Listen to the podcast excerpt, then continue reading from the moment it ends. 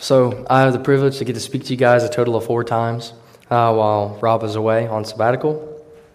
Uh, so during that time, I wanted to cover a topic that God had just put on my heart over the past couple of weeks that I thought was, was really cool. It's not talked a whole talked about a whole whole lot.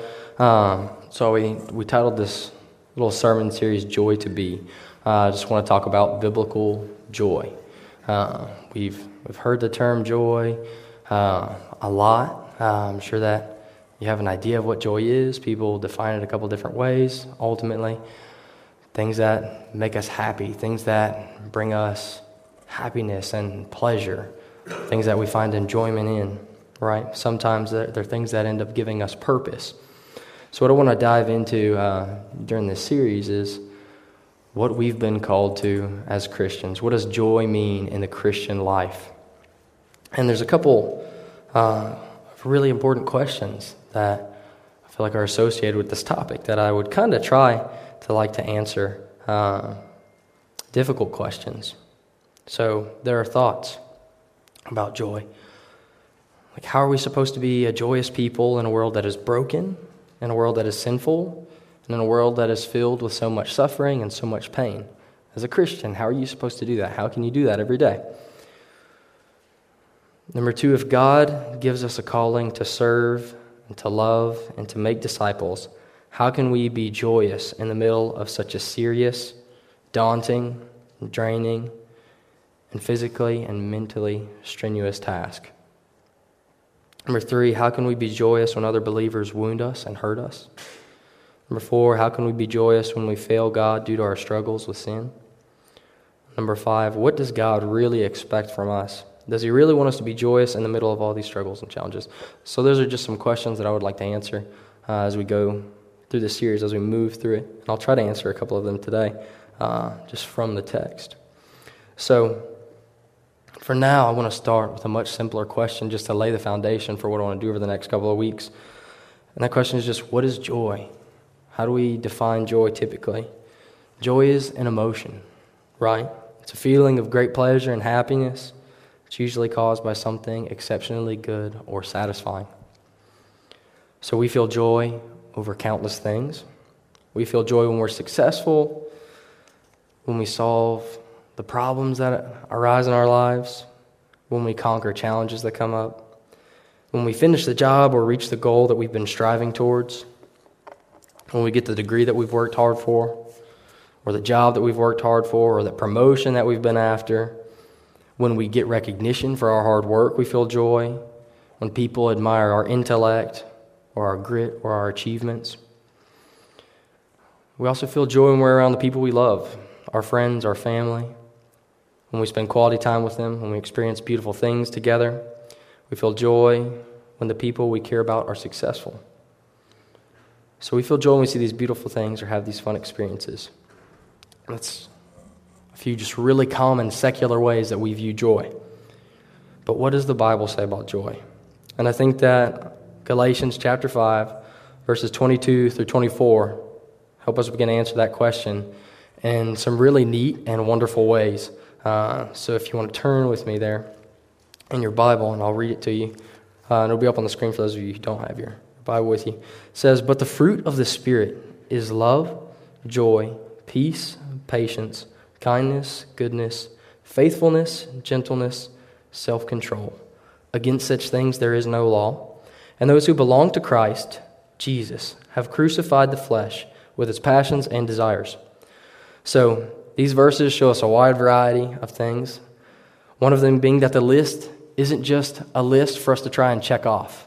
Okay, that's the, the biggest and most important thing, I think, right off the bat, is that these are things that are a result of us having a deep personal relationship with Jesus. These aren't things that we can just make happen in our own lives. These things don't result or don't happen apart from Jesus. There is no love, true love.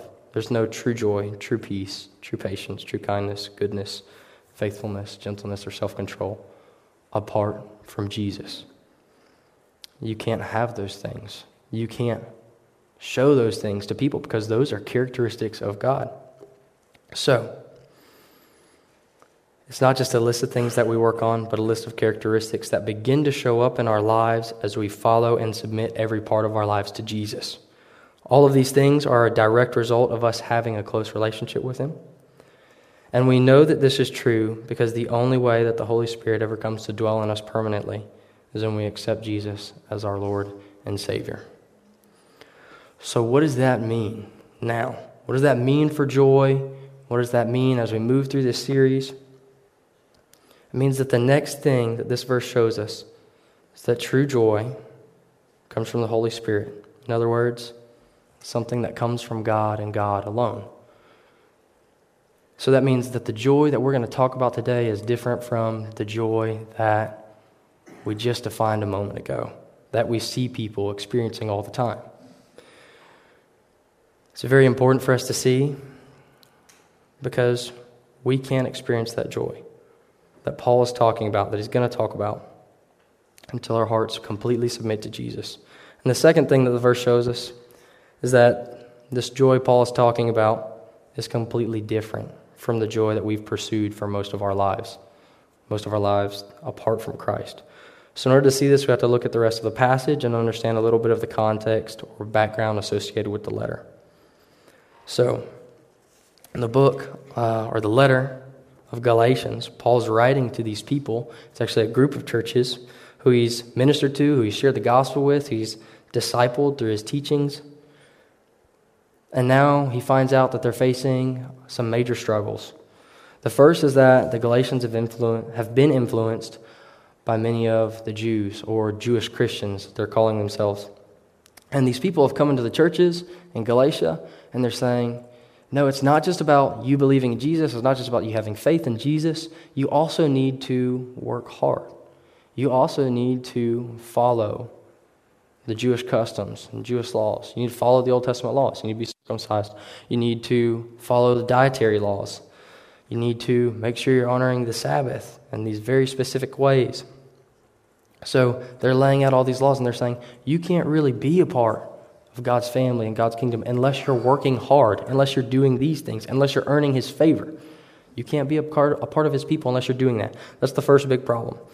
The second struggle that they're facing is the temptation to gratify the desires of the flesh, to pursue lesser things, to pursue the things that God has already called them away from. And I think that those are two big struggles that we can have as well. Because when we look at that first struggle, that's the temptation for us to be religious and to earn God's love by being good, and that will never result in joy. And the second is for us to trade our identity as His children and the joy that He gives us in walking in close fellowship with Him for the lesser joys, the things that Satan and sin and our flesh tempt us to pursue. So, in verses 16 through 21, I just want to read to you what Paul says. He says, But I say, walk by the Spirit, and you will not gratify the desires of the flesh. For the desires of the flesh are against the Spirit, and the desires of the Spirit are against the flesh. For these are opposed to each other to keep you from doing the things you want to do. But if you are led by the Spirit, you are not under the law. Now the works of the flesh are evident sexual immorality, impurity, sensuality, idolatry, sorcery, enmity, strife, jealousy fits of anger, rivalries, dissensions, divisions, envy, drunkenness, orgies, and, the, and things like these. I warn you, as I warned you before, those who do such things will not inherit the kingdom of God. So he has this long list of these sins, of these struggles, of these youthful passions, right? So he's highlighting these things, things that they struggle with. Why is Paul so concerned about this, and how does it relate to joy? Paul is concerned about this because our outward conduct, our behavior, our actions, the things we do, the things we think, the things we say, every day show what we believe. And they show what we love, and they show what we trust, and they show what we really find our joy in. So these people are claiming to be Christians, right? But they're not finding their joy in Jesus. They're finding their joy in their ability to work hard and their ability to follow the law and their ability to be religious, right? And their ability to look a certain way in front of certain people and then in lesser things that God has called them to leave and that He has shown them are not good for them, right? So, those are the two big problems that he has with what they're doing. They're being religious, and that causes the pressure for these people to be perfect, and they're chasing after worldly pleasures.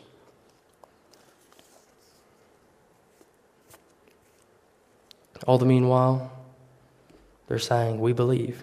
We believe in the gospel, yet they're leaving the gospel behind to pursue other things. It's at this point that we see another great difference between the things that we think bring us joy and godly joy, as Paul points something amazing out in verses 24 through 26. Paul says this Those who belong to Christ, Jesus, have crucified the flesh with its passions and desires. If we live by the Spirit, let us also keep in step with the Spirit. Let us not become conceited, provoking one another, envying one another. What's Paul doing? Paul is writing to remind them and to remind us that we've crucified the flesh, that it's not about us, that it's not about anything that we've done, it's not about who we are, that it's not about our ability, but it's about Jesus and what he has done for us, that he has laid down his life for us. Not that we can do anything to save ourselves, not that we're good, not that we're important. It was Jesus who put our sins to death on the cross. It is Jesus and His Holy Spirit who empower us to say no to sin today. That's what He's saying. And it is Jesus and the power of the Holy Spirit that allow all of these spiritual fruits to grow in us, including joy. But at the same time, Paul is also pointing out how these worldly joys, while pleasing for a moment, are fleeting. They leave us wanting, and they often leave us worse off than when we ever started to pursue them. So, these are all things that are fleeting and they leave us. We always end up crushed by them, and it's usually for one of three reasons because we fail to ever get them. We never get the promotion. We never get the partner we want. We never found that, that one person, right? That one Christian woman or man. We never made it through. We were never successful enough. We never worked hard enough. We never got enough recognition. That leaves us beaten down and crushed. So we don't get what we wanted. The second, we get them, but then we lose them. Or even worse, we get those things and they're taken away. And what happens? We're left in our own bitterness. We're angry at our situation, at our unfortunate circumstances. And we lash out at people. We do exactly what he says. We provoke one another. We envy others instead of being content in God and who he is and what he's called us to. Number three, we are able to hang on to these things, but we soon find out that they don't consistently bring us joy. Their shine fades. We see something beautiful or experience something wonderful, but eventually the rush of joy starts to dwindle. The joy that we once had grows dull. We realize that it wasn't all it was cracked up to be, so we continue to move on and look for other things to fill the hole that is in our hearts. And it's not that all of these things are bad, it's that we have taken something that many of them are meant to be used for good. Many of them are good gifts from God. But we turn them bad because we turn them into an idol. We turn them into an ultimate thing. We're trying to find too much in the created instead of finding everything that we need in the Creator. So, these ultimate things that we're trying, these worldly things that we're trying to make ultimate things, they fail us. Instead of seeing that God is the one who brings us a true and lasting joy. C.S. Lewis has a wonderful illustration about this. He says that as a, long, as a young man, he learned that worshiping anything but God would break his heart. This is because he had many, many different loves, and his heart was broken many, many different times. So he experienced many different kinds of joy, only for those joys to be taken away. So he compares us to a man lost in the woods. We're wandering around in the cold, it's getting dark. We can't find our way out of the woods. We're all alone. We're starting to worry. We're starting to get anxious. You don't know if we're going to make it back. We could die out there. It's a dangerous place to be.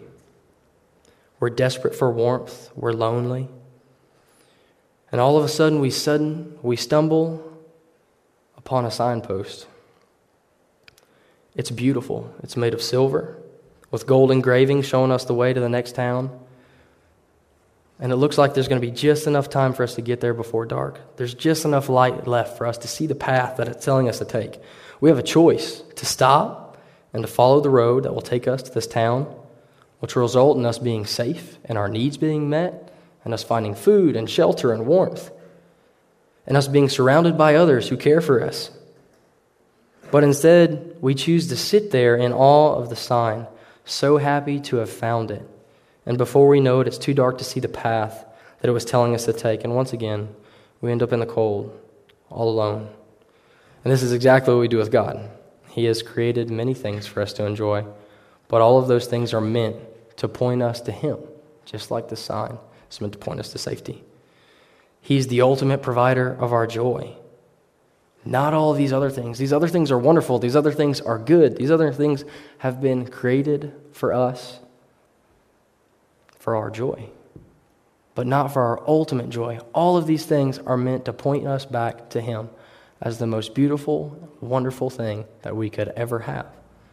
That's the purpose of everything else. If it's all about Him, then that's how we're meant to see it. Because He is the God who loves us and laid down His life for us. He is the God who desires a relationship with us. He is a God that wants us and who provides us with a joy that will never cease.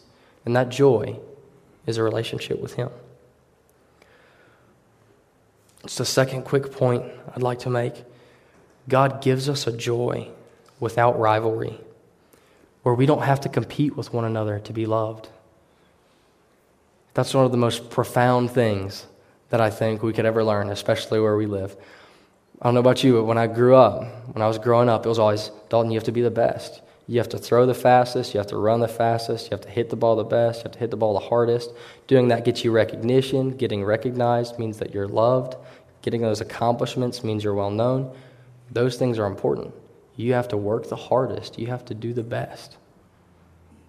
Those are the things that you have to do in order to be happy. It's not true. God is saying, I died for all of you because I love you and you're valuable and you're important to me and I care for you and you have purpose. Not that you have to work hard to be loved. He's saying, I already worked hard for you. Don't you dare work hard so you can be loved. Because the truth is, you can't work hard enough to earn God's love. That's why He had to send Jesus to die for us. That's what He wants us to understand. That's what He wants us to get. So, why is godly joy different from worldly joy? Because you don't have to go fight for it as hard as you possibly can because it's already yours in Jesus. Jesus has already won it for you. He's already done it perfectly, He's already done it beautifully. Next point that I would like to make is how can we be joyous? I want to answer that question. How can we be joyous in a world where we will suffer and experience pain? Super important question, super difficult question, I think.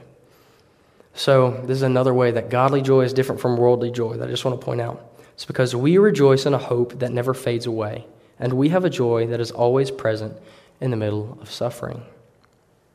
So, Romans 5, verses 2 through 5, I want to read them to you. It says, Through him, it's through Jesus, we have also obtained access by faith into this grace in which we stand, and we rejoice in the hope of the glory of God. Not only that, but we rejoice in our sufferings, knowing that suffering produces endurance, and endurance produces character, and character produces hope.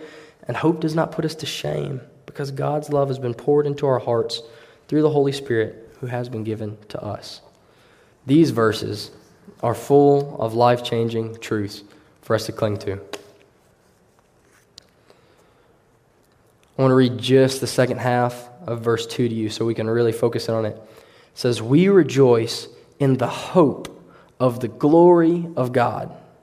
And verse 3 Not only that, but we rejoice in our sufferings, knowing that suffering produces endurance. The verses answer the question.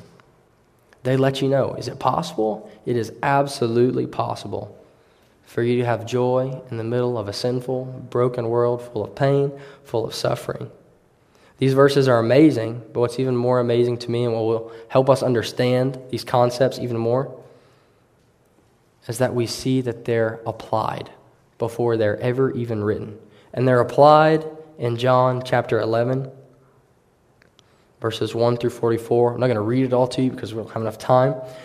But most of you probably know the story. This is about Lazarus' death, and Jesus is there, and he's waiting. He waits three days before he gets to see him. The reason that he waits those days is because at that point in time, they said if you wait these three days, that at that point, they're really dead. The spirit has left the body. That's it. The soul has left the body, and this person is truly, truly gone.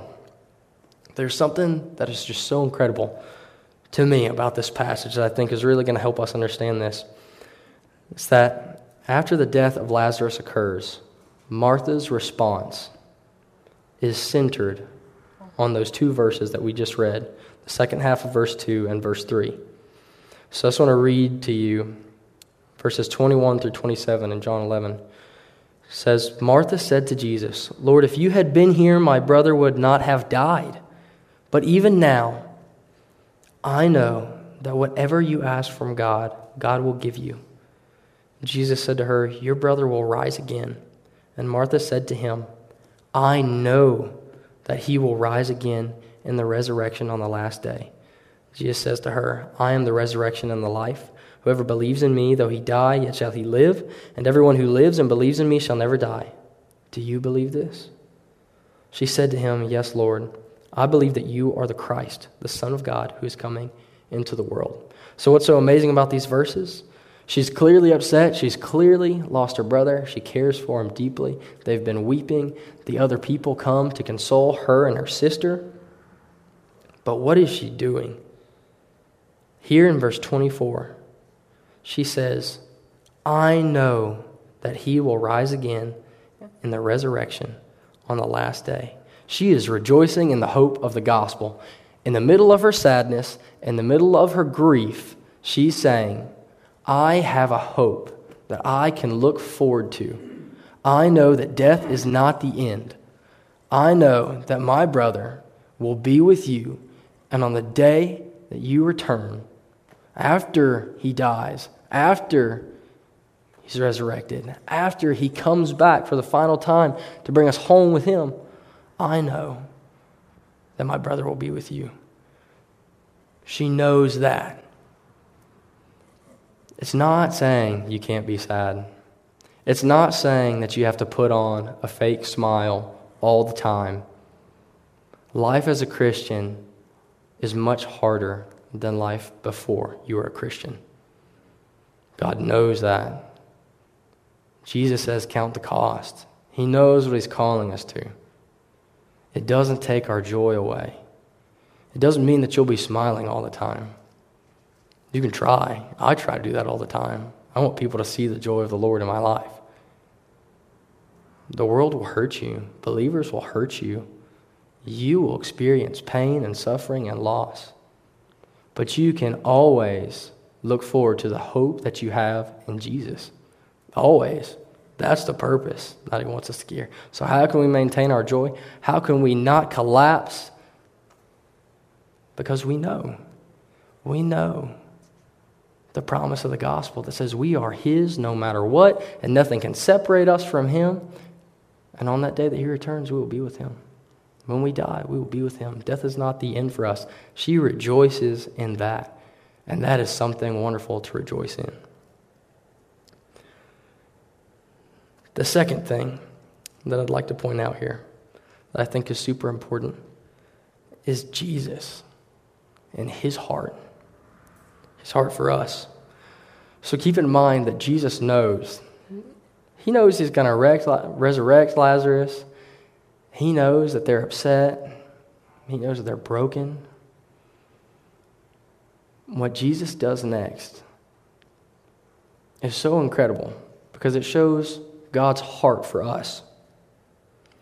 And if it doesn't bring joy to us, then, then I don't know what will. He reminds her of the truth of the gospel He's not expecting her to smile and be happy. He's not expecting her to smile. But he also doesn't want her to bottle up her emotions and fake joy.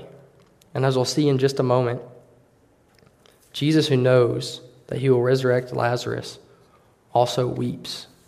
And we see God's heart for us. And this is what I was talking about.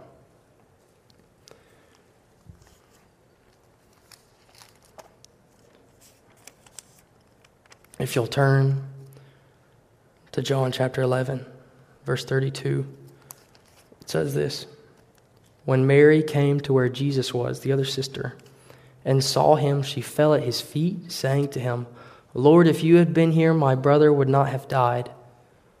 She says the same thing that Martha says to him. When Jesus saw her weeping, and the Jews who had come with her also weeping, he was deeply moved in his spirit and greatly troubled. And he said, Where have you laid him? They said to him, Lord, come and see. Jesus wept. So the Jews said, See how he loved him? But some of them said, Could not he who opened the eyes of the blind man also have kept this man from dying? And we know that Jesus will raise him. So why? Why is Jesus weeping?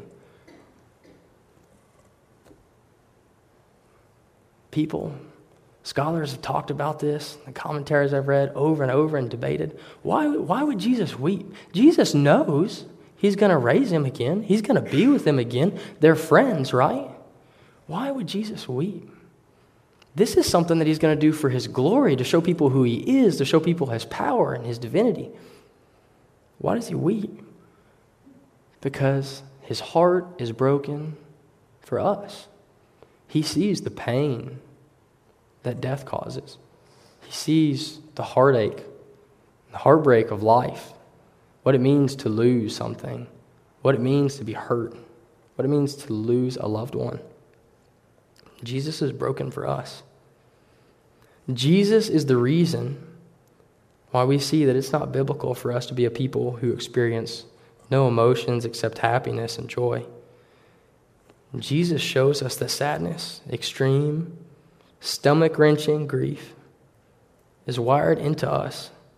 It is a part of his character and it is a part of ours, the same way joy is. And it's a biblical thing for us to experience. It is a part of loving people and it is a part of experiencing joy in God's Word and in His work. It's a part of life. So Jesus knows what it's like to feel this pain, to lose a close friend. And Jesus could have brushed this off like it's no big deal, right? Because he's going to he's going to resurrect or he's going to raise Lazarus from the dead. Jesus is crying because he deeply cares for the people that he sees He deeply cares for Mary, he deeply cares for Martha, he deeply cares for us. This death affects them the same way it affects all of us. It's a terrible thing that fills the heart with sadness. Jesus cries because his heart was broken for all of us. And because his heart was so moved and so broken for all of us, what was his plan?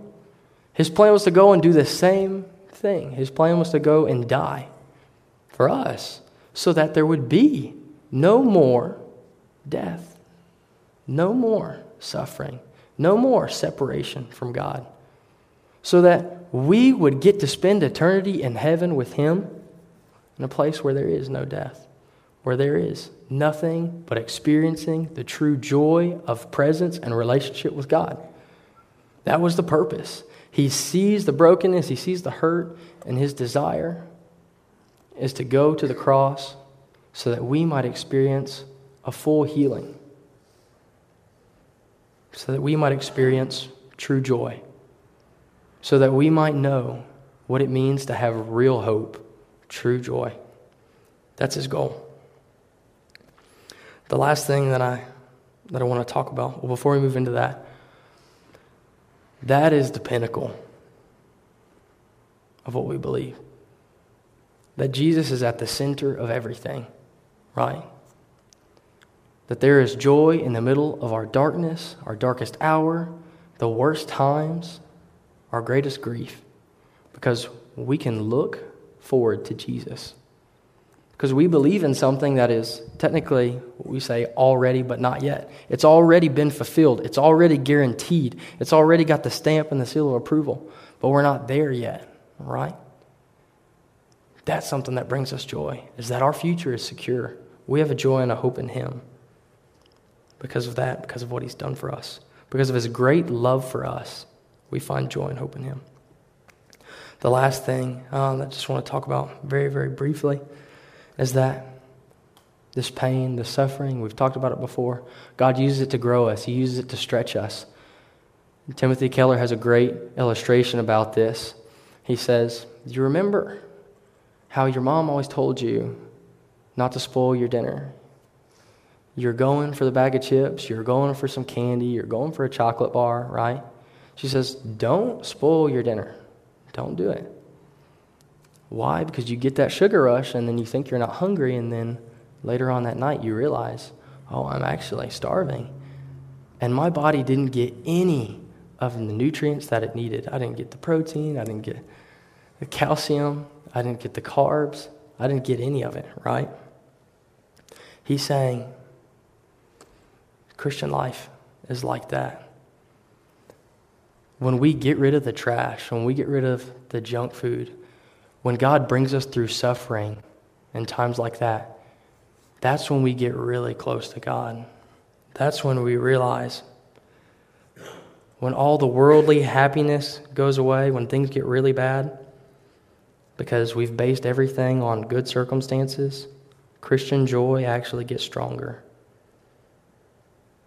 Because at that point, we finally realize what we need that we don't need to be recognized, that we don't need anyone to say our name, that we don't need to work hard to feel loved or cared for. Because Jesus has already given us everything that we need in Him. That's His point.